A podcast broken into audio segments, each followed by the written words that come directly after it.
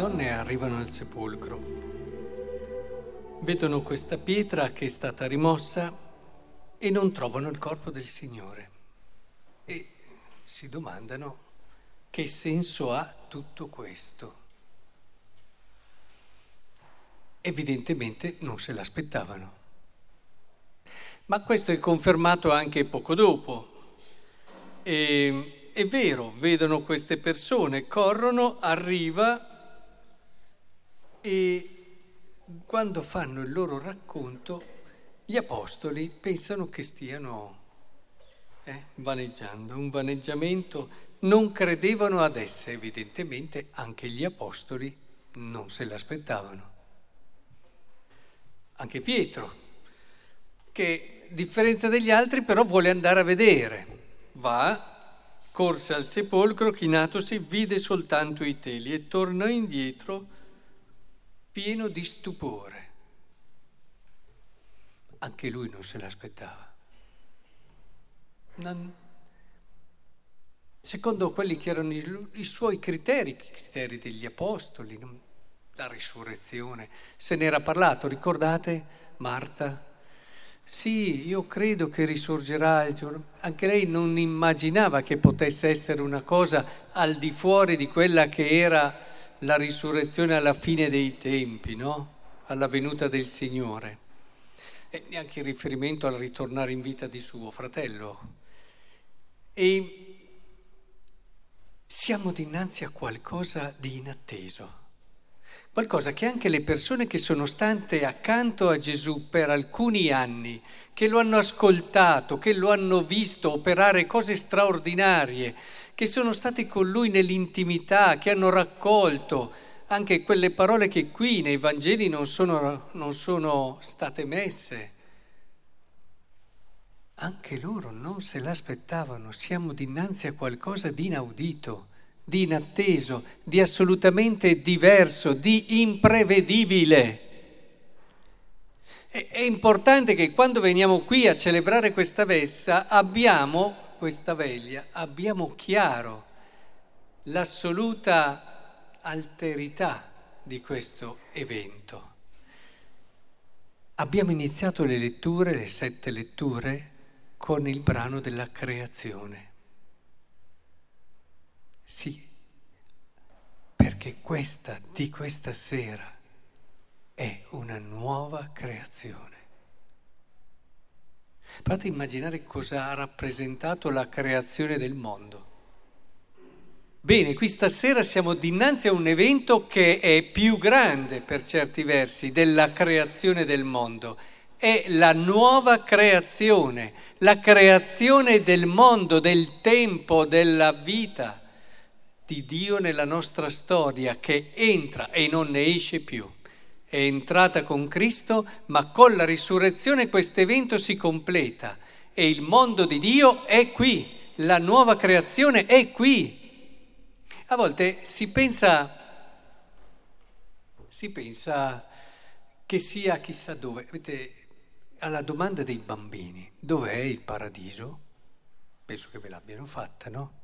E c'è sempre la, la difficoltà a rispondere, perché, ma, insomma, là in alto, eh, da che parte è?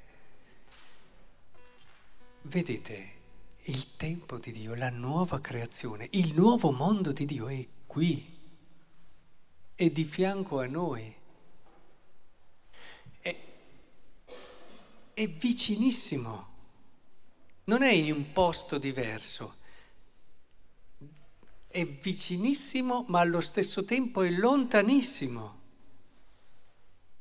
perché senza la fede e senza che l'evento del risorto entri nella nostra vita, senza l'incontro col risorto, tu ce lo puoi avere qui ma non lo vedi e non lo vedrai mai.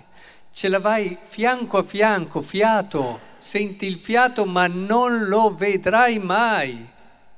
Per questo è così distante. Quelli che vogliono le scorciatoie, no?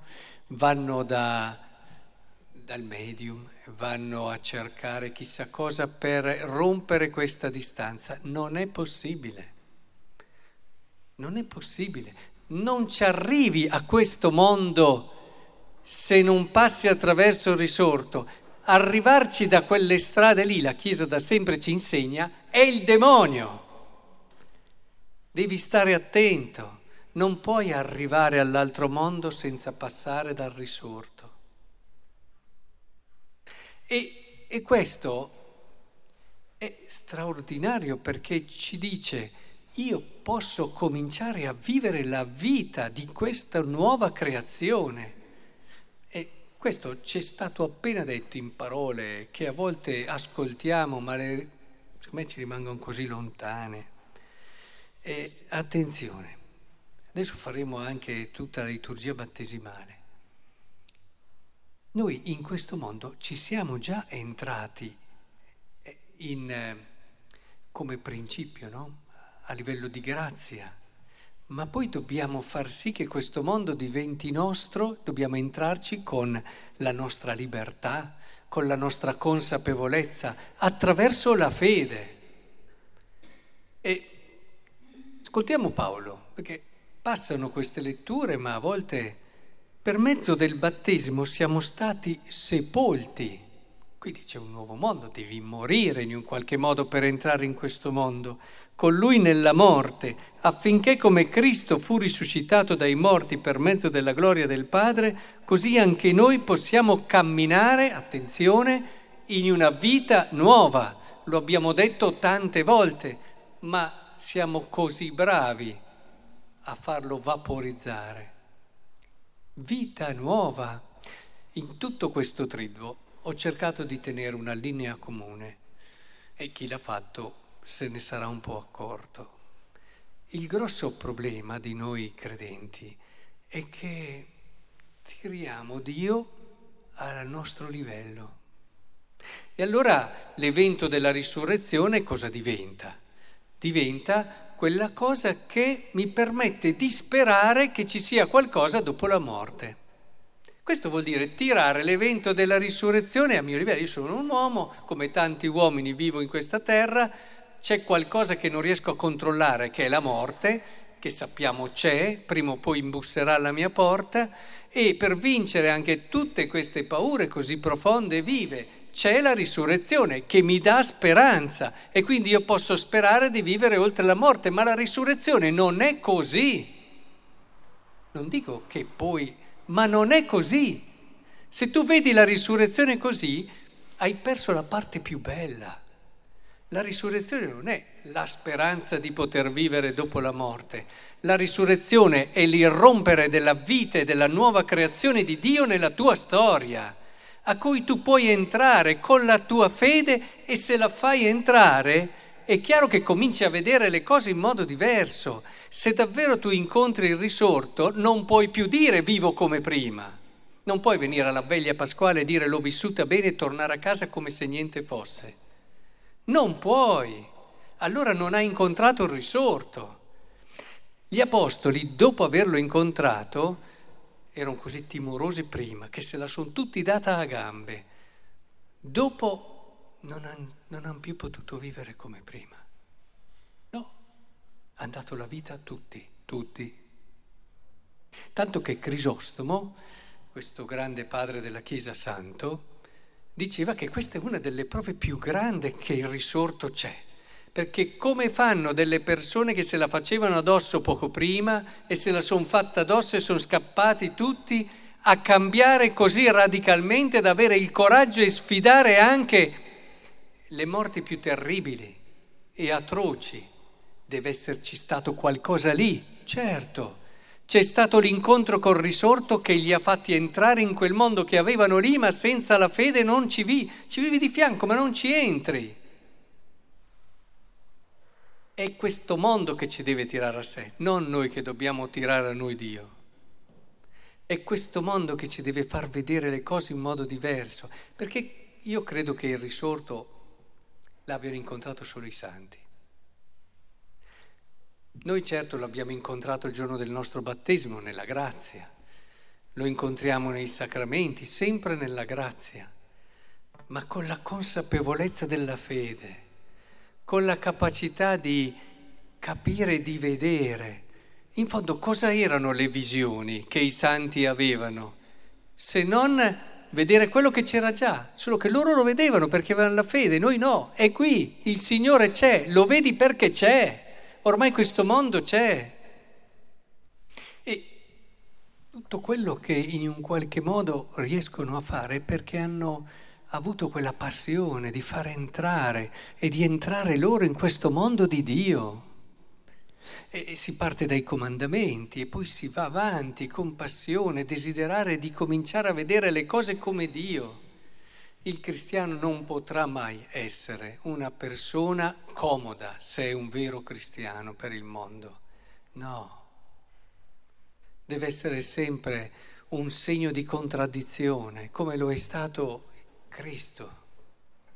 Il cristiano è entrato in questo mondo senza far niente, però appartiene a un altro mondo, pur essendo di questo. È questo quello che è. E, ed è per questo che può parlare al mondo di qualcosa, ed è per questo che può essere un segno di speranza, ma non perché c'è qualcosa dopo la morte, ma perché è una speranza, perché ti fa vivere secondo la nuova creazione, la nuova idea di Dio la bellezza, la pienezza di cui abbiamo parlato anche ieri. Questa capacità di amare fino a dare la vita, ma ci pensate che è bello? Noi che a volte abbiamo paura, ansiosi, basta un'analisi sballata e siamo tutti... La bellezza invece di avere la libertà di guardare alla vita in tutto il suo significato profondo e vero, di essere liberi dalle cose, tanto da usare solo quelle che servono, in prospettiva del regno dei cieli, nel senso che è più bello condividere che accumulare. Ma che paragone c'è? Pensate che vita triste uno che accumula tutta la vita rispetto all'apertura meravigliosa di chi condivide. E così entrare in quel spirito limpido che ti fa vedere l'altro come un mistero grande, sempre, lo rispetti sempre, sempre. Lo ami anche quando ti fa del male, perché sei un incrollabile, tenace, costante, perché credi nell'amore, al di là della morte, al di là di quella che può essere le cose che ti vengono addosso e che ti fanno del male. Questo nuovo mondo che è qui, che ce l'abbiamo qui. Adesso se avessimo fede come un granello di senape, noi il Signore lo vedremmo, cioè vedremmo il mondo che c'è già, vedremmo la sua morte, vedremmo la sua risurrezione, ma non vi fa venire voglia questo? Non vi mette dentro un fuoco particolare, una passione che non si riesce a stringere? Io voglio entrarci in questo mondo, a tutti i costi, non lo voglio perdere. È il mondo dei santi, ma è anche il mio mondo perché quella santità lì nel battesimo mi è stata già donata, devo solo metterci del mio nel senso di accoglierlo. Usciamo con questa passione da questa veglia, usciamo con questo desiderio sincero, usciamo con la determinazione, costi quel che costi, io la mia vita la voglio vivere così, ci voglio entrare in questo mondo di Dio che la risurrezione mi ha messo qua alla mia portata. E vedrete che questa è una decisione di cui non vi pentirete mai.